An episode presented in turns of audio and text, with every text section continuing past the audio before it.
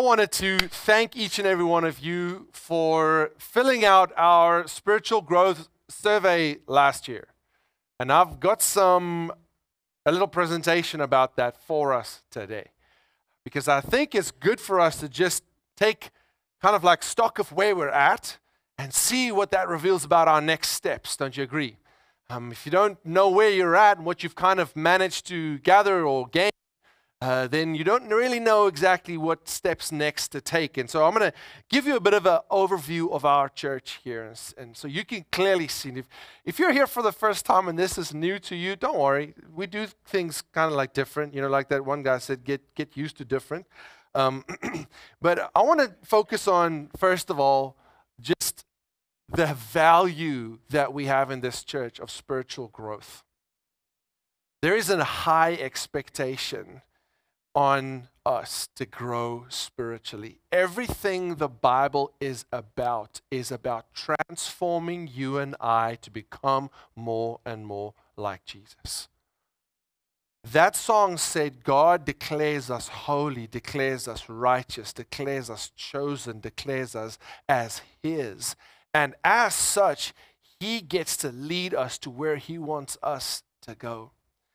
And uh, we place a high premium on spiritual growth here.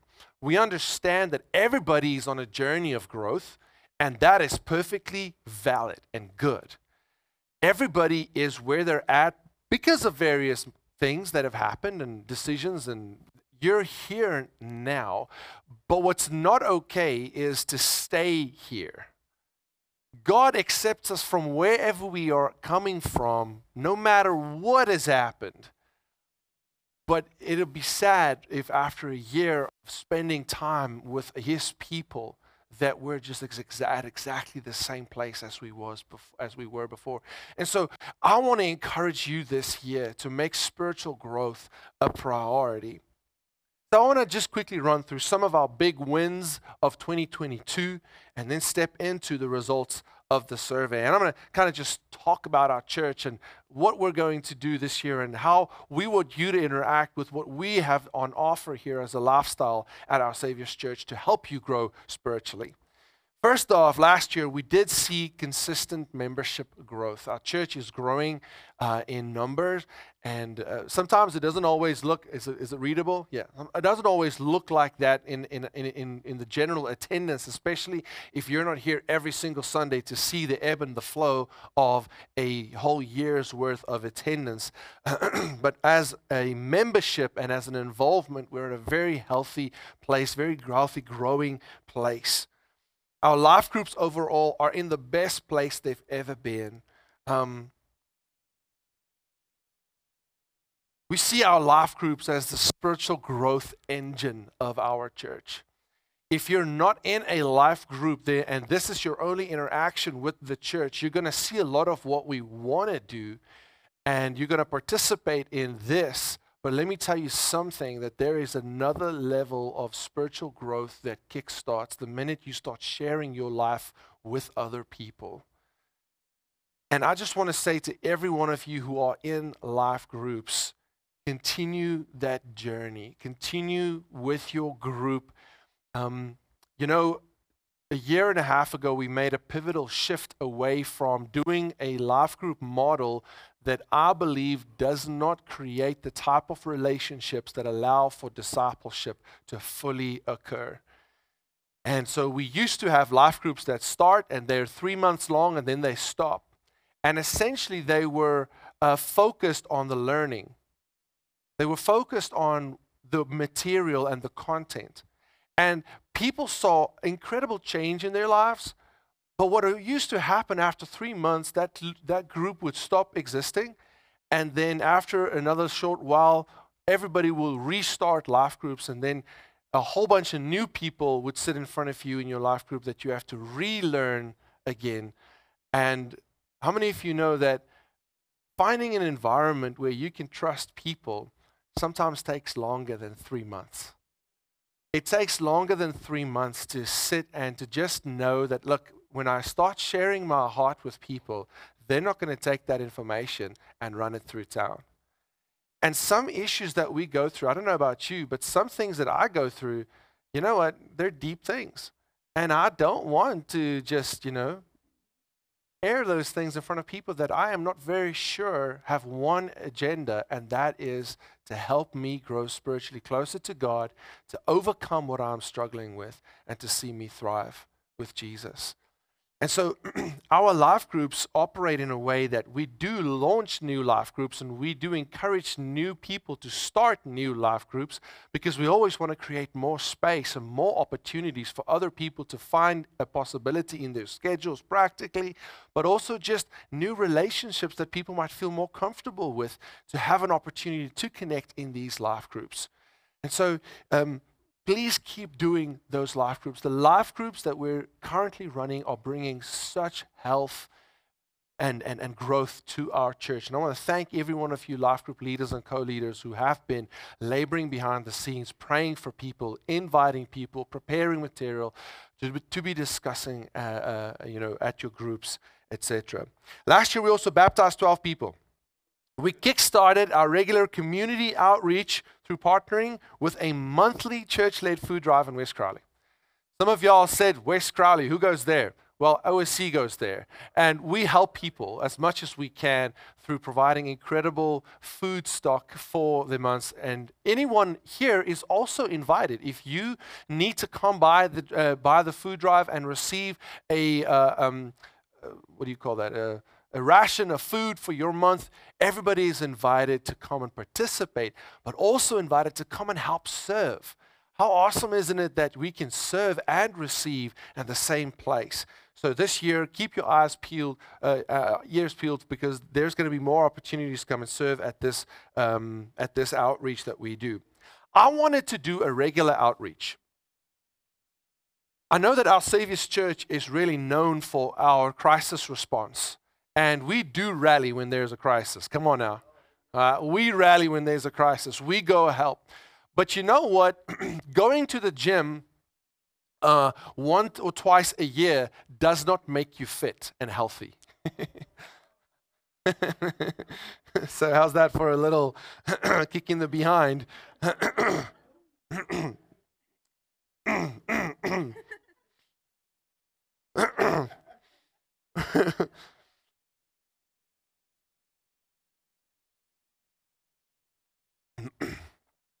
so, really building the muscles of being a generous people, we need something that's more regular than just when a hurricane comes around. And so, I want to encourage you to start rebuilding your mindset around regular community building, regular community involvement. And when this outreach goes really well and it's strong and it's effective and it's running smoothly, and we have enough people to make sure that it's sustainable and uh, you know one person don't have to do all the work all the time we'll look for more opportunities that we can start building our community and the communities around us. We're going to have many many involvements that are regular that are life-giving to our community from this church and that way we will reach people build their lives from the ground up. But we started that one and i believe it's going to be a it's it's it's going to be more of a blessing to our church and as we get more involved in that than it is almost for the people that we are serving. But it's, it's both, it's a both and. We launched the University Campus Ministry. OSC Campus is a real thing. I know we are a OSC campus, but OSC College, eh, we've been struggling with the name. There's another group, uh, our Savior's Church group close by, and they have their ministry school training arm called OSC College. So if we put OSC College on a campus ministry, it's going to create confusion. So we're going to be OSC Campus, and it's going to be our university campus ministry. We started off in, um, with outreaches to the students that have joined the John Malvern University uh, here in town. And let me tell you, it has already seen incredible impact in those young people's lives. We started an evening service for our young adults and our students at that campus, and it's going to uh, continue this year. Uh, and uh, we're already seeing how it's impacting the students that are new to our city, but also in many ways new to a church that is passionate about reaching the next generation. We did over 20 high school and university speaking engagements just in the last half of last year. That means between me and our youth ministry staff and our leaders, we are going out, y'all. We're not waiting for people to come to us. We are going out to the schools. We're going out to the sports teams. We're spending time in their seventh hour with some of these sports teams. We're spending time at the university campus facility, connecting with students, having gospel conversations, and we want to see way more of those things. Official, because these were just like official ones, and just, you know, ad hoc as we just keep on going and building relationships with young people of our city to keep on happening. And our heart is to see young people transformed with the gospel and love of Jesus so that they will become uh, uh, uh, kingdom citizens of this country that work more and harder for the kingdom dream than for any other dream in their lives. And we're only going to be able to do that if we're enabled to go out to these high schools, to go out to these young people and share our lives with them out there. And so we need your help in more ways than you might know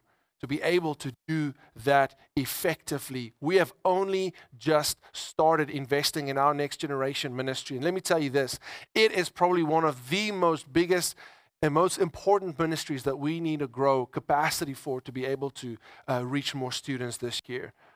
I almost thought Gabe wanted to come and you know take over and preach, but he's saying amen nonetheless.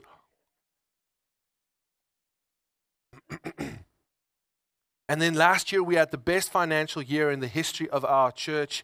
And that is just glory to God. And by the grace of God, our church is doing uh, okay when it comes to our finances and we're growing. And, and we're just trusting God for that. I'll, I'll share a little bit more about that in, at, at the end. The spiritual journey that we want you to go on with us is to know God, to live free, and to make disciples. First off, it's important every one of us have a personal relationship with Jesus. My relationship with Jesus don't count for you. You can't be proud of me and go, "Oh, my pastor is so close to Jesus." That won't help you nothing. It doesn't. Does that help you when you're stressing about your finances? Oh, my pastor is close to Jesus. Does help help you when you need a, a loved one healed? My pastor is close to Jesus. No, it doesn't. Each and every one of us needs to grow closer to Jesus ourselves. You are on a journey primarily with Jesus, but in community with us here. And God created this community so that your relationship with Jesus can be bolstered and, and enhanced, not the other way around. God created, you know, your relationship with him so that you can work for the church. No, no, no, no, no. It's the other way around. And so, what, what I want to encourage each and every one of you is to ask yourself how well do I know God? Who is He to me? Is He distant? Is He the man upstairs? Or is He my dad? Is He the one that came alongside me, like the Bible says about the Holy Spirit? Do I know the Holy Spirit? What do I know about the Godhead, the triune Godhead? Am I just, you know, do I just know that Jesus saved me and that's it? Or am I actually starting to understand his agenda for my life and his desire? Do I, do I experience his love for me, his interest in me? Do I actually experience that for myself? And all we try to do here at the church is to help you to get to know him better. Really, all the rest flows out of that. The, the more you get to know him for yourself, the easier the rest of it becomes because it's a natural outflow of relationship. Okay? If, if somebody has to, has to get you to do something, then there's a lack of relationship. Because when I truly love my wife, she don't have to get me to do stuff. She can just air a desire. And my heart is, man, I want to do that for you. How can I do that for you? Right? That's love. That's what God wants from us. He wants first and foremost for us to love Him because out of that flows all the works. So, how do we go about doing that? Well, we need to establish some things. First off, we need to establish everyone in their faith. Make sure that everybody is certain about this thing called relationship with God. Because we live in an environment, y'all, and there is a spiritual strong man, or if I will just call it by its real name, there is a demon in town that prevents people from having real relationship with Jesus and keeps God distant from people. It keeps God in this, this, this intangible, you know, this being, this higher power that I can never truly grasp. I can never truly find out who he is, what he wants. And, and, and, and, and, and, and, and, so the best for me to do is just to try and be good as best as I can. And I hope that at the end of the day it works out for me. Y'all, that's the exact opposite of the Spirit of God. Why would he send Jesus to walk among us if he wanted to be distant, unknown, and kind of like vague? He sent Jesus so that we would have an exact representation of who he is, how he thinks, how he operates, how he loves, and what he wants to achieve. And then he did not just let Jesus go back to heaven without replacing him. He replaced him with the Holy Spirit, who is an exact echo of Jesus, but just everywhere at the same time. Sometimes people think of the Holy Spirit as this vague thing. No, no, no, no, no, no. The Holy Spirit and Jesus are alike.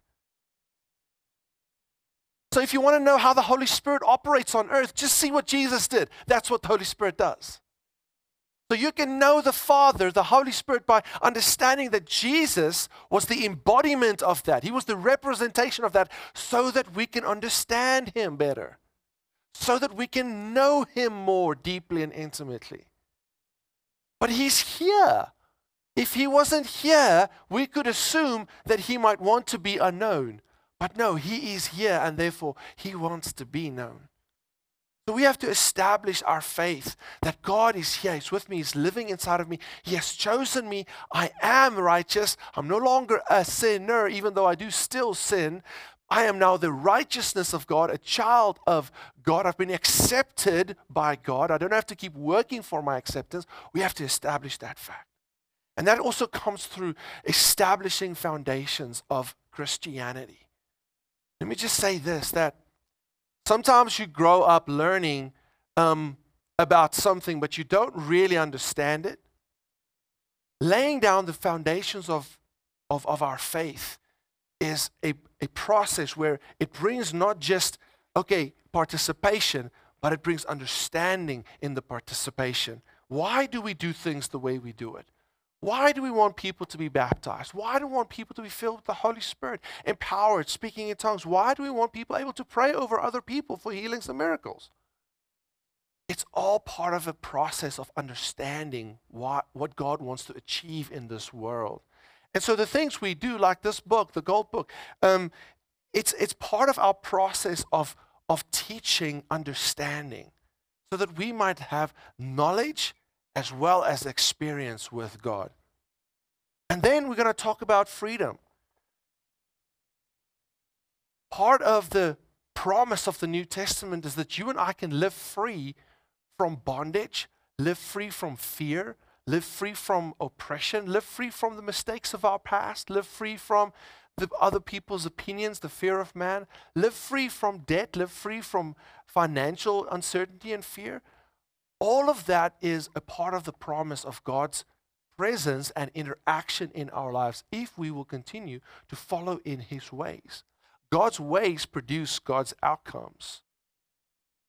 So if what you're trusting God for, right, is what He has promised in His Word for you, but you don't follow His process to get there, that is a pipe dream. That will not happen. Sometimes we think of this whole idea of, yeah, but the end will justify the means. In other words, I can, I can follow my way, I can do things my way, and if it works out okay, I can go, okay, see, it was actually okay. No, that's not a biblical worldview. For God, the process is just as holy as the product. And if we want to f- find a holy product at the end, we got to submit ourselves to his holy process.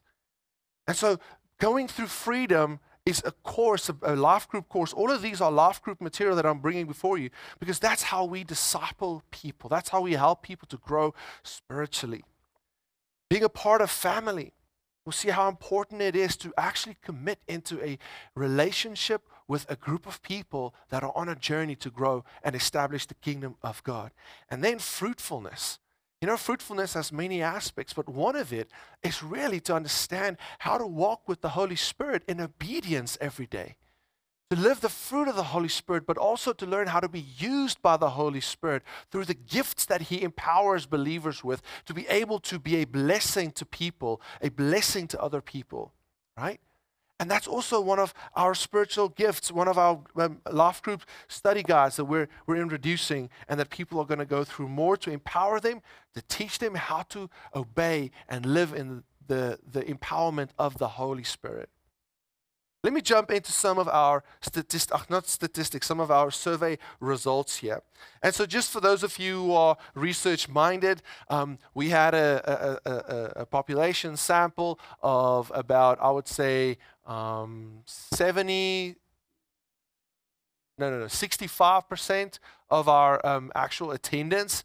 And so, that would be considered um, a statistically valid, you know, um, research sample, that could mean that the results you get from it is probably true for the rest of your group as well. That, that's all that means in, in research terms um, which means that we can trust these results as being a true reflection of where we really are at. And even though everybody did not fill in the survey, which in the future, if I ask for a survey to be filled in, this is why I'm going to do. This is why I do it. It's not so that I can kind of you know go and ride your back on what you haven't done or what you have done. It's so that I can help us to understand where we're at, and we can do and learn from it together and grow together. So beautiful thing of all the 73 responses that we got was that Jesus is our Lord and Savior. And 100% of our people, hey, can you go? Yeah, yeah. 100% of our people said yes to that. That is awesome. And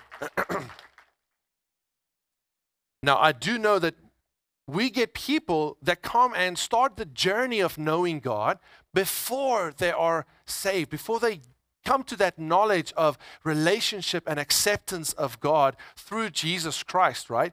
And so this doesn't mean that everybody that comes to our church is by default saved already. It just means that the people that filled the survey in, okay? So this is the result of the people that filled in the survey. If you're here and you're still checking things out, you're still on a journey of discovering this, this God that we call, you know, God, Father, Son, Holy Spirit, you're welcome here and, and, and we want you to feel like free to explore and to ask questions and to you know so um, don't in any formal way feel like oh my goodness if i am not reflecting this then I'm not welcome here. Okay, so just you are welcome here. You're on your journey, and the questions you're asking and the things that you're exploring is amazing. And we're just we're just encouraging you. Keep going, keep going, because God wants you to discover everything about Him, so that you might also step into that amazing place of having a relationship with Him. Okay, so but of the responses, um, the next slide. How many people have been baptized by full immersion? And we'll speak more about that. But 90, almost 90% of our people uh, that filled in the responses said yes, they were baptized. People that have not been baptized yet um, are, are, are, maybe 11%. And um, they're also still just in a process, and a journey of spiritual growth and understanding why we need to be baptized as believers and why my parents' decision to um, bring me to a church to dedicate me to God is not something that um, reflects my decisions in life, my decision to follow Jesus. And that's why we baptize believers. For us, it's not about age, for us, it's about their stance before God. Have they decided to follow Christ. And once they've decided to follow Jesus, the next step is to make a public declaration of that through the act of baptism. The next slide is Have you been baptized in the Holy Spirit? And 76%, 77% of our people said that yes, they were baptized in the Holy Spirit. Some people expressed, well, we're not sure what this is. We're not sure how this works. And, and I'm going to definitely be taking time this year to just make it crystal clear what does it mean to be baptized with the Holy Spirit um, and, and to operate in the spiritual gifts. Right. Y'all tracking with me? How often do you read your Bible? Now, um, later on, I'm going to give you a complete graph, and I took just the ones that are like the, the highest response. In other words, a yes or a no. I just took the yes response. If there is a, a, a option category, like in this one, where it was one to two times, two to four times, five to seven times, I just took the five to seven times out and I isolated that because that's the, the most desired response that we would be regularly invested in Bible reading and time with God. 41% of our people are spending daily time with Jesus. That is amazing. And that is probably a testament to why we are a healthy church. if I add two to four times a week to that graph, it quickly, quickly becomes uh, almost 60%, 56, 57% matter. And um, let me tell you that this is probably one of the biggest growth factors. Once you start reading the Bible for yourself, the Bible will start impacting your life privately. It's just how it works. And so often people feel like, man, it's just so daunting. Where do I start? I'm going to give you a starting place. Just start with the book of John. Start with the book of John and actually just read it. Do I have to read it literally? Not everything, but you literally have to read it. See, when you read it and you don't understand, you can ask a question. But when you never read it, you won't even know which question to ask next. All right? So just get in it and then be in a life group so that you can ask questions. See how that works? How often do you pray? 77% of our people said we pray every single day. We pray at least five to seven times a week. That's amazing. How often do you fast? This was a trick question. Because fasting is really slowing down. Okay. Uh, we had two to four times a year. That was the, no, so once a week was the highest like you know expected result. And we had a small sliver of people who fast once a week. I commend you because i don't even fast once a week okay? But fasting is an incredible practice of slowing down and connecting deeper with god than we get to do on you know just a fast run of life. And so regular fasting just amazing. But as you can see, we have people that fast, we have people that never have fasted. And this year, we will make sure that before we do our prayer and fast, which is coming next week, Sunday evening, we will be launching our, our seven days of prayer and fasting. All right? And we're going to speak about what is fasting and how do you fast and what, what's the purpose of it, how to do it right so it's not just a, a food strike. And, um, and then we're going to launch into seven days of just seeking God. How often do you share your beliefs with others? This blessed me intensely. Like once a week, 66% of our people share about their beliefs once a week. Guys, keep doing that. The more you sow the seed, the sooner it will produce a harvest. Sow your seed in the morning, sow it in the evening, because you do not know which one will sprout when. But just stay faithful in sowing those seeds. God never wastes an opportunity. Even if somebody rebukes you, snaps at you, even if somebody is nasty with you, it's okay. Don't be nasty back. Love them back. But keep doing it because that's the way people's hearts start being ready. See, the, the, the, the ground, some stony ground, hard ground, because life has treated them hard and they've, they, they, they, they, they're struggling to just receive this new information. But over time, as you continue to love on them and build relationship with them, the soil of their hearts get turned over, get turned over, and all of a sudden, that seed gets a chance to develop into something that they might find hope in. And once hope is ignited in somebody's heart that this might just be true, man, let me tell you, then God grabs all of that person's heart and starts affirming them and starts telling them how much He loves them, and they're able to receive it for the first time. Sometimes people just don't think God can love them. Like, why would He love me? That's after they've obviously realized that He's true and He's real. He's a real, uh, a real person.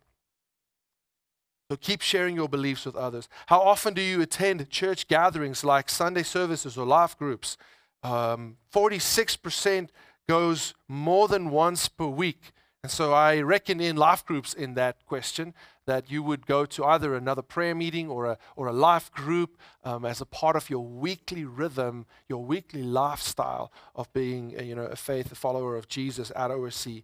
And if we add once a week in it, then wow, that, that number grows radically. Over almost 80% of our people goes to one of our events every single week. And that is incredible. Why? Because the fellowship of believers keep us strong.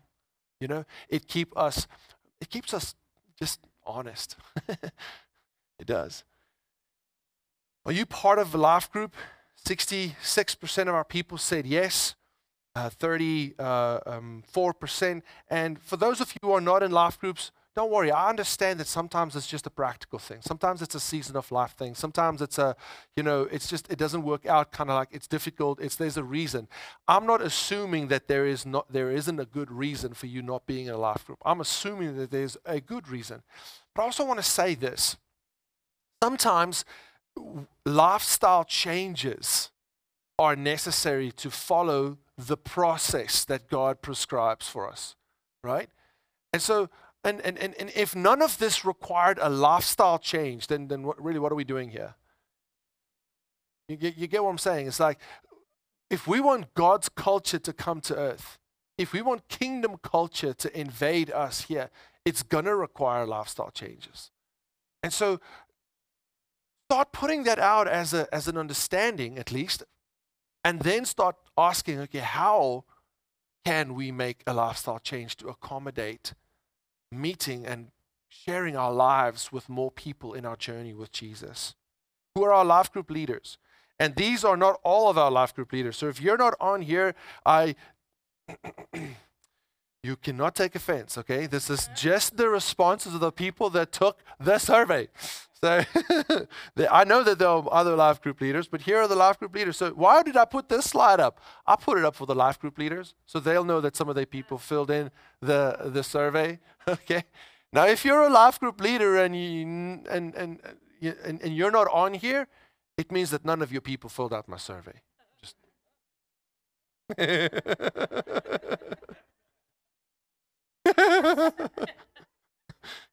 I don't know what you're going to do with that. I'm just saying that's that's information. Okay. Um, have you completed the foundation study? So coming back to our book here to add understanding and understand knowledge, Bible says that my people are destroyed for a lack of knowledge. My people are destroyed for a lack of knowledge. You have to invest in the truths of Scripture for your faith to grow just a matter of fact. Bible says faith comes by hearing the message about Christ. And, and, and, and this is how we invest. We grow our knowledge about Scripture. First, we read it and we ask for clarification questions if we don't understand what we're reading. But second, we invest in application. This is an application book that shows you how to take that information and apply it to certain topics of life that are necessary for you to understand how to grow and how to, how to, how to walk in faith. So I want to encourage you if you have not done the discipleship book, I like to call it the foundations book because discipleship is not a book, it's a relationship. Um, but this book has foundational principles about Christianity and we use it for discipleship, so hence the name. You got to get yourself into that book if you haven't done it. Have you completed the Freedom Life Group and Conference? this book here, this is a process of of combing through your life to understand which things, what are holding you in bondage. Some of us are in bondage because of hurt. Some of us are in bondage because of things, you know, unfair injustices that were perpetrated against us. And, and, and, and how do I break free from those things? How do I get victory over my past? This is it. How do I understand how to get victory over my bad decisions? Like I decided to get addicted to stuff, tobacco, nicotine, uh, harder things, whatever. How do I get free? I made some bad decisions and I feel bad about myself and I struggle to forgive myself for what I did wrong. How do I get freedom from that guilt? Please, if you have not done freedom yet this year, there will be a number of freedom groups starting up. And when we do our life group launch early, early Feb, there will be people who identify themselves as, hey, we're going to do freedom. Our life group is going to do freedom. If you want to join our life group, come and be a part of the freedom process. Have you completed the spiritual gifts study? this is kind of new, so um, nobody has done this before. Okay, so what that reflects there is part of our um, membership process actually takes people through a spiritual gift survey that helps them identify what their spiritual gifts are. Okay, uh, this is is secondary to that process that focuses not just on the grace gifts that God gave every human being because he loves us and he you know wanted to enable us to be productive human beings and so he blessed every one of us inherently with gifts. These, this one focuses on the gifts of the Holy Spirit and how to operate in the gifts of the Holy Spirit. And they're different and they're separate and they also need to be studied. So um, even though this one says that most have, have uh, uh, not do, done this, some have done this, actually nobody has done this. And so this is something new we're introducing, and I would like to encourage you um, to, as a part of your life group, go through this. If you want to do this as a personal study, you're also welcome. It's always better to do it in a group. So point is join a life group and see what they're doing. Start there and work your way up. If you're going to start somewhere, start with foundations. Get through freedom and let's get going on the gifts of the Holy Spirit, um, the spiritual gift study. That's kind of the process that, that, that I would like you to approach it with. Have you submitted a membership application? 73% of people said, Yes, I've, I've become an official member. I'll talk more about why membership is an actual importance. Um, it's, about, it's about relationship, and it's about knowing that we're um, gonna grow and build together. You see, our Savior's Church is a big is a blessing in our environment. It's a blessing in our um, in our in our in our community. But you know what? Our desire is not to just be a blessing. We want to build something. We want to build something. We want to build something that'll last generations.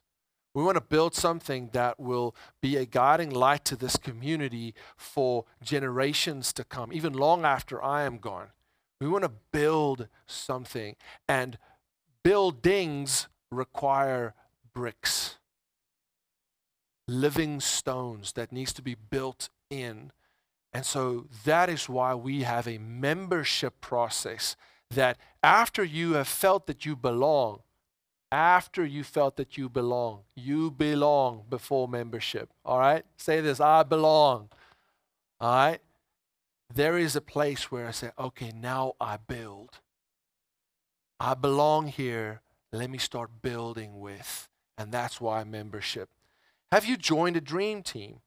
This is incredible. Let me, can, can I just, this is incredible. This slide here is so rare in the church world. Having more than 80%, like 86% of your church actively serving in some capacity. This is almost a miracle. I want to applaud you all. You know, to have 30% of your church actively serving by any measure is good. We're at almost a 90%, which just shows you the type of church family that this is. We're building, we're living stones, and we've got a plan for this place for the future. And we're inviting you to come along and build with us. you won't be building alone. We're all building. We're all building. Are you joyfully content in the team and capacity that you are serving? Woo! That's a, that's a rough one to, to show. Thankfully, 80%, 82% of us are. Let me tell you, I was going to show this one either way. and, and here's how it would have gone if it was like 20%. I would have been having a lot of meetings in the next. to do what? To find out why. And so that we could change that. Because in this church, we want you to love doing what you're doing. We want you to love God and therefore love doing what you're doing. And if you don't love what you're doing, it's one of two things. Either you've fallen out of love with God, or there is an issue that I need to address, right? And in, if you've fallen out of love with God, I also want to address that. I also want to come and say, well, what, what, what, what happened? What happened? Did we offend you? Did we do something stupid? Uh, did we hurt? Did we, in any formal way, contribute to your uh, uh, struggle with God? Because I know we're a reflection of God, right? Even though I'm not supposed to be able, you know, necessarily affect your relationship with God. We do because the church is supposed to be the representation of Jesus on earth. I want to fix that. If you're not happy, we'll fix that. It's a guarantee. Okay? We'll work hard at it until we find a place. If, if and, and, and for the people here that said no, expect a call. not to fuss, but to find out why. Okay? And to change things so that it ends up being something that you love. Yes, but I'd like a conversation, expect a call. No, I'd like to have a conversation, expect a call. Have you participated in an OSC mission trip? No. This is nobody's fault. Our church went through an incredible transition two and a half years ago. This church was not started by my wife and I. It was started by um, uh, a leader and his wife called Zach and um, uh, Claire McCann. And I do know her, don't worry. If you know me in names, you'll understand why I sometimes take a minute to remember a name. I do remember names, though. Sometimes I just have to, because I know that many people, right? You know, she's like, I'm just kidding, I'm just kidding. Look, one day, one day, yeah, don't tell her. One day, I, I, have been working with a colleague of mine, like she was like literally five years we've worked together, and uh, I had to introduce her to somebody, and I was like, uh, what's your name again? so, take no offense, but do know that I know you, um, Claire, and I love you. Um, all right.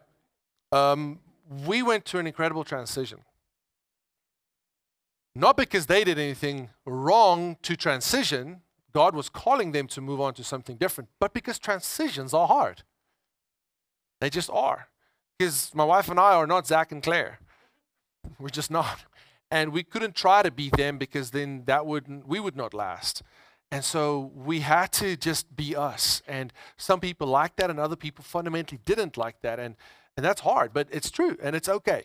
Because um, you know, either God was going to move those people to a, a, place of health where they could continue to grow well, or God was going to, um, you know, l- teach us how to better relate. Both is possible and both needed to happen. And so hopefully we've learned to relate well. Um, I also hope that people, you know, understand that transitions are hard and, and that if there were mistakes made, they were good faith mistakes. They weren't, you know, um, um, just mistakes that are arbitrary or you know unthought, uh, unthoughtful things. Um, and, and and and a part of that was that we had to cut back on a couple of things. And this was probably one of the biggest things. My desire was from the get go to just get busy and get on mission, man. I just wanted to go on missions, but we needed to heal the house first. Uh, you know, the house had a loss. It's a loss. It's hard to deal with loss um, this house lost its leaders. And then there comes this new guy who's not even American, and then he's going to tell us what to do. Bye, Felicia. You know, and so I'm trying, y'all. and so I understand that. So we focused on the core things that were to make our church healthy, and that was building relationships and getting our leaders to grow eh, with us. And I believe that that is happening. But y'all, this year, time to go. All right? Which leads to the point about making disciples. Know God, live free, make disciples. Make disciples, y'all. There is no clearer call in Scripture for the church than to make disciples. Previously, we would say, you know, we want to make a difference, and we did that very, very well. We made a difference. But if you make a difference, you're not always going to make a disciple. If you make disciples, you always have to make a difference. We're not going to lose making a difference, but we're going to be more intentional, more focused on the biblical call to make disciples. And to make disciples starts with building relationship with people that are angry at God, that don't believe in God, and to love them until a place of good conversation that helps them see the evidences for God, see the things that cause obstacles for their faith to be removed to that place where they can come to the saving knowledge of Jesus and continue in spiritual growth. It doesn't start here. It starts there it starts with going. It starts with us loving people outside of these four walls, not just through our church activities, but through our everyday life interactions. The guy that sits next to you on your desk in the cubicle on the other side, the guy who's in the office across the aisle, the guy who, the girl who is, etc., etc., etc. God placed you with those people so that they might see a light.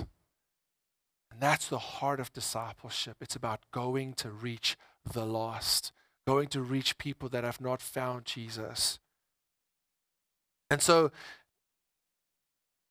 it starts with basic mentorship. It's like loving on people and sharing wisdom, sharing understanding, sharing empathy, sharing sympathy.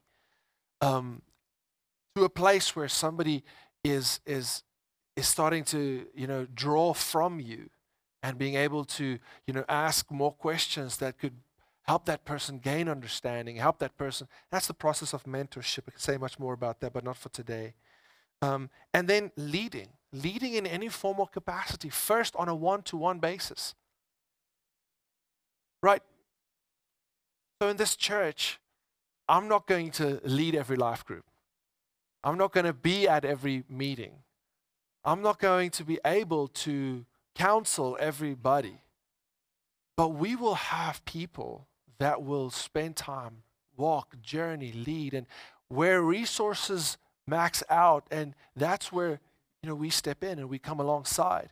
But our heart is to empower everybody to make disciples so that everybody can follow this call that is on Christians to walk with God and to make disciples. And so it starts with you just walking with individuals. Then there's greater levels of leadership, which, re- which require um, you to lead groups or teams of people. And then there's the call for those of you who have been leading to start multiplying.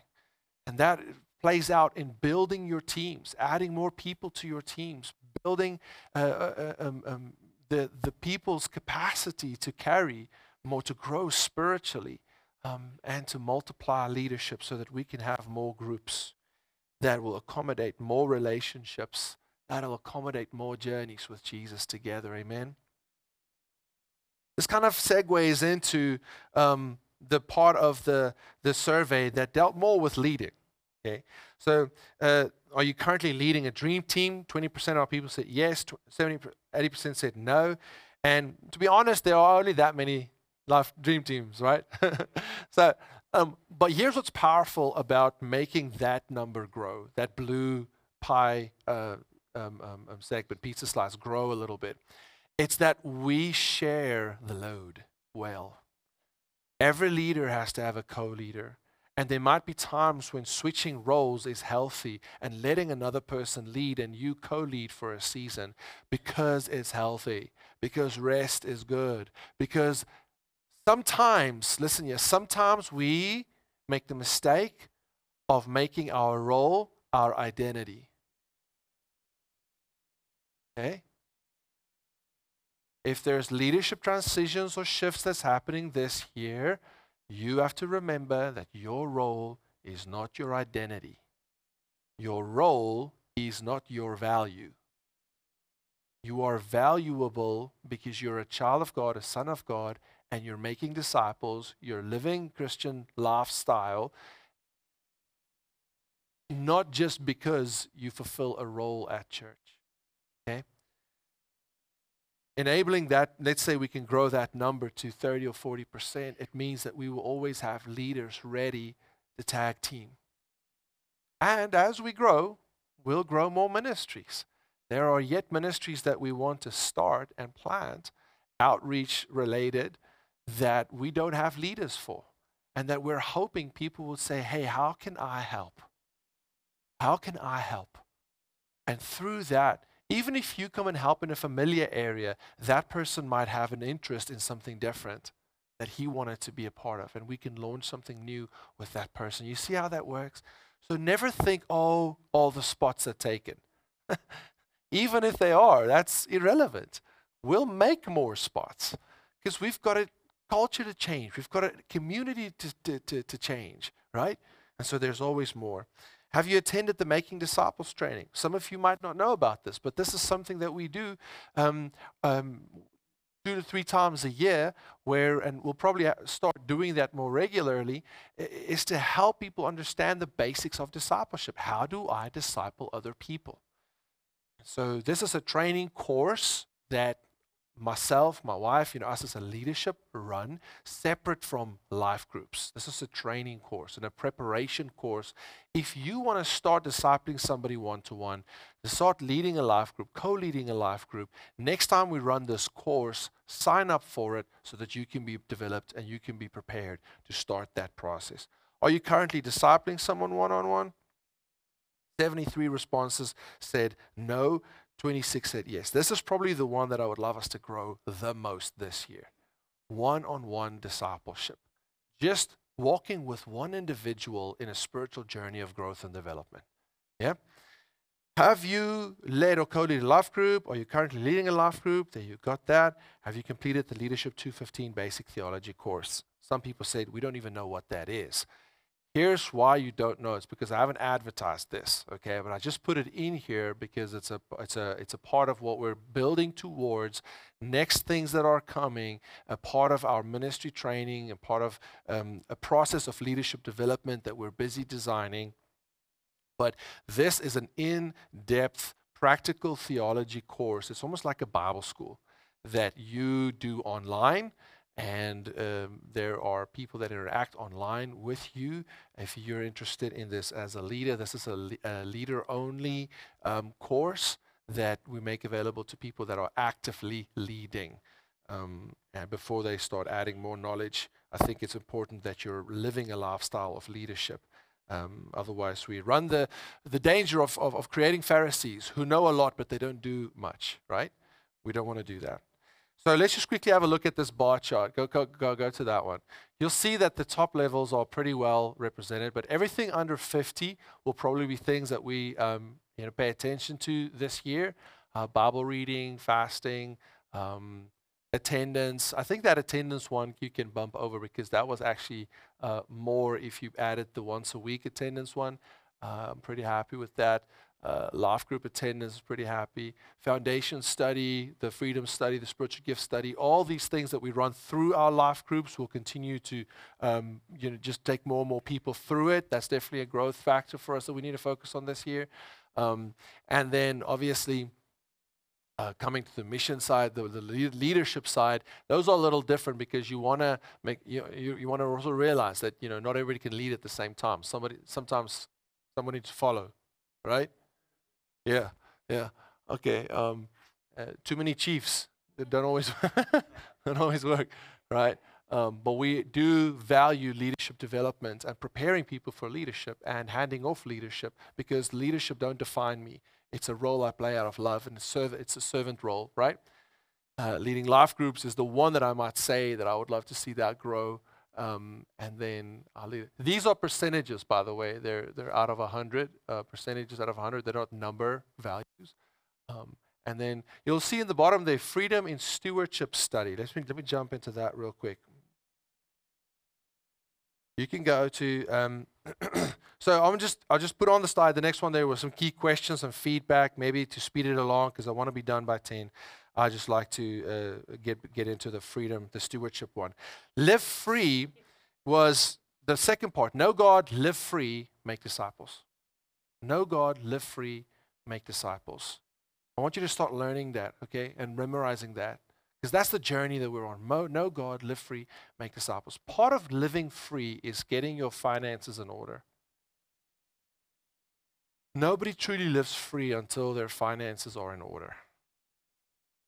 And so I've been searching and searching, and I think that I've come across something amazing. But let me quickly give you feedback about our finances. First, our books are open to all members, official members who'd like to see how we spend our money. You're welcome to request that from our office. Crowley's annual income last year was $247.65. Um, I don't know if that excites you or scares you. Um, it was 20000 a month, more or less. Um, on average, only 50% of that goes towards salaries, so you can start making um, your numbers there if you want to on four on four staff members. Crowley's giving is 84% online or text to give. And here's another thing you need to know: we tithe of our income. Everybody, not only do we tithe off the church income, every one of our staff members tithe off of our salaries a full 10% at least. That's the least we give, um, not by compulsion, but by desire. Um, And we try best to live just off of 80% of our, all of our income. So our, obviously that leaves our ops budget at about 30% of that. So you can start making your, your uh, math equations for what that means for us on a monthly basis. Um, and then there was a little bit extra that came in through our legacy giving. Legacy giving is giving towards mission and campus expansion. And somewhere in this year, uh, uh, somewhere in this year, hoping for earlier, but I, I can't promise, when we will be relaunching our complete legacy concept. What does it mean to give to the mission and campus expansion of our Savior's Church? and uh, we will we will explain because there's going to be multiple lanes that are interests that people would love to contribute over and above their 10% to if you want to know our stance on tithing go and listen to kingdom finance uh, message um, on our on our uh, app. Um, it'll tell you how we feel about uh, about those things. Um, but we do understand that there is a there is a general call for Christians to support their local churches with 10% of their income, um, and to over and above, even if there are visionary aspects that we are trying to achieve and build together, that those things will be put before people, uh, you know, sporadically. Um, and part of our legacy is to do that. Uh, big faith goals that be one for 2023 uh, our general church growth in all aspects that we discussed. Um, here's something that I'm really trusting God for only us venue, interim venue. I thought the building would erupt. Y'all like the cinema? only us interim venue while we get ready to build.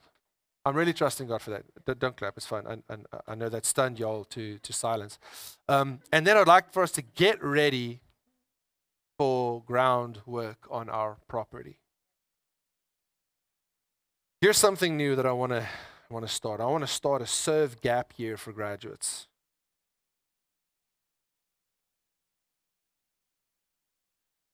A lot of question marks. it's okay. It's okay. So I want, I want to encourage graduates before they start working to come and be prepared for their futures by serving at the church and learning and being trained through various things of leadership development, practical ministry serving, getting involved in, in church activities, youth ministry, campus ministry, also job and career guidance and personal development things, personal life coaching.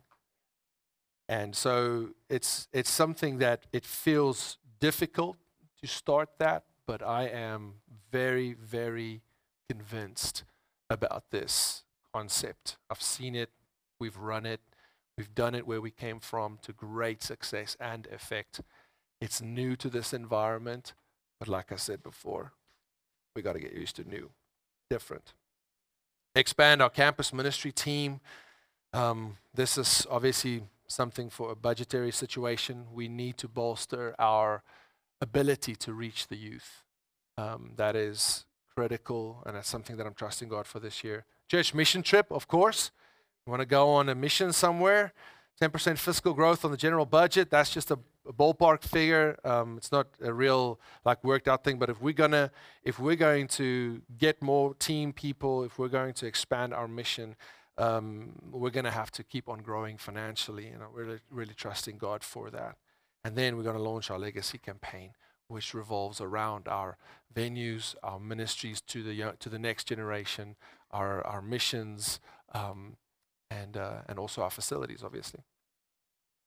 So, with that said, I want to take just a summary thought, if you'll give me five minutes, to talk about seeking God.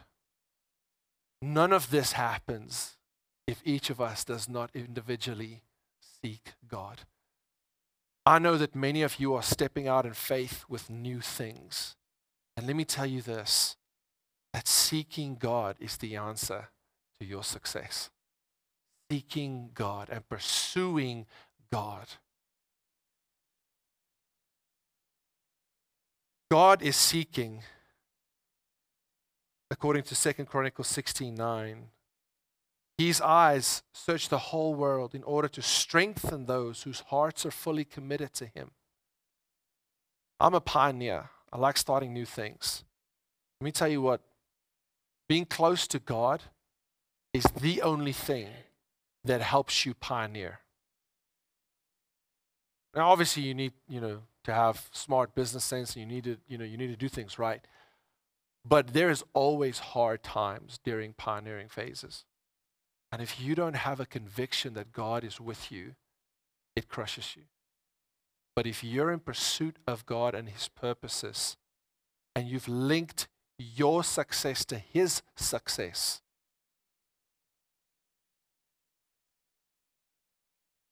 you're on the right track. God seeks people who are wholeheartedly committed to His success. Are you committed to God's success this year? Then you will be successful. How do we do that? We need wholehearted commitment to God. Remove anything that is not of God. I invite you to go and read this account in Second Chronicles 14, but it's about the king Asa. And it says he did what was pleasing and good in the sight of the Lord in, in 2 Chronicles 14, verse 2. And he removed the foreign altars, the pagan shrines. He smashed the sacred pillars and cut down the Asherah poles. He commanded the people of Judah to seek the Lord, the God of their ancestors, and to obey his law and his commandments and Asa removed the pagan shrines as well as the increased alt, uh, incense altars from every one of Judah's towns. So Asa's kingdom enjoyed a period of peace. During those peaceful years, he was able to build up the fortified towns throughout Judah. You want a season of peace, get serious about God's success. Remove the things that are distracting you from being focused on His success primarily. It says in, in verse 6 No one tried to make war against him at this time, for the Lord was giving him rest from his enemies. A wholehearted commitment to God talks about a reliance on God. It talks about how King Asa was such a well abled king, yet he chose to rather depend on God for his help in time of uh, uh adversity than to try and uh, uh, uh, fight with their own resources, their own logic, their own strength in verse uh, 8 to 13, Asa, Asa cried out to the Lord, O Lord, no one but you can help the powerless against the mighty. Help us, O Lord, for we trust in you alone. He had a ton of chariots and horses and fighting men, and yet he considered himself dependent on God. No matter how much money you currently have, no matter how much plans or, or, or wisdom or, or business acumen you have right now, please don't bet on your own strength Bet on God, seek God. The Lord defeated that enemy that came against him. Um, and it says that they were destroyed by the Lord and his and Asa's army. The army of Judah carried off a vast amount of plunder. There's so much to be gained from doing this with God. But just to quickly go to say, there came a period in this king's life where he started to wane in his commitment and he only half heartedly committed to God. He became reliant on self. He became to seek the help of humans instead of God and he started rejecting God's voice. Now, seeking others does not mean that we can't have help from people around us, but if you do not do that in light of God leading you, if you're depending on people rather than depending on God, this becomes relevant to what he did here. There was a king that wanted to war against him. And instead of doing what he had done before, going to God and asking God for his help, he started making treaties with other kings around him to try and get himself out of the trouble. And unfortunately, this led to God declaring this over him. Because you have trusted your king, you, you put your trust in the king of Aram instead of in the Lord, you missed your chance to destroy the army that was against you. Don't you remember what happened to the Ethiopians, the previous army that came against you? I would have done that for you. But because you didn't trust me, here's the sad thing. Because you didn't trust me, from now on, you will be at war. Now, I'm not saying that that is going to happen to you. I'm just saying that if we choose not to trust God and seek Him, we end up facing the consequences of our decisions. But if we keep our reliance on God and seeking Him, and He keeps walking ahead of us and He keeps straightening up our path, it's a principle that He wants you to understand so that you won't miss opportunities, you won't miss the strength that He gives you, and you won't have constant having to deal with, with consequences. Many of us are dealing with the consequences of our decisions of the past, and we just don't have peace. We have conflict around every order. It's just always a mess. It's just always conflict. It's just always fussing. It's just always. God wants to redeem you out of that, and it starts by you starting to seek His success first and foremost. Bible says that he became so angry that he stopped trusting in God. He started oppressing his people. And when he fell ill personally, he still didn't turn to God and he ended up dying prematurely. Could have lived so much longer and reigned so much longer. Dr. Tony Evans says this past spiritual victory does not guarantee spiritual future success. Committing oneself to God's agenda day to day is what brings in God's desire. So, wholehearted commitment to God. Covenant this year with us to seek God. Covenant with us to seek God. This is what Asa did in the beginning. This is what he did in the beginning. We're in the beginning of the year. Hopefully, we can do this, like Chuck said, the whole year. Not start off with a commitment to seek God and then wane throughout the year. But if you'll continue to seek God, what you need will be added to you because God wants you to prosper and be empowered to do everything that He has called you to do and the things that you desire to do. He's a friendly God. He likes it when we like what we do. He likes it when we have dreams and desires and things that we venture out with. But don't let that become an idol and you seek that higher and more than you seek Him.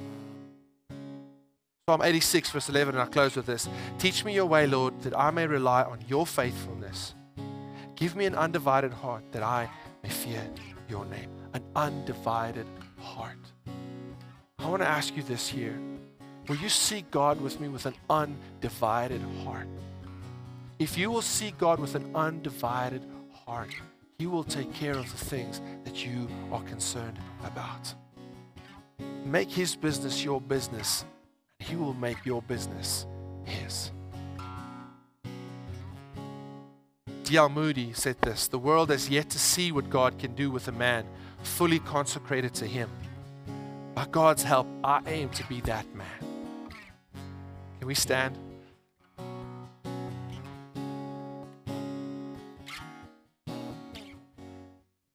If this is something that spoke to you and you want to aim to be that man, would you please raise your hand right now?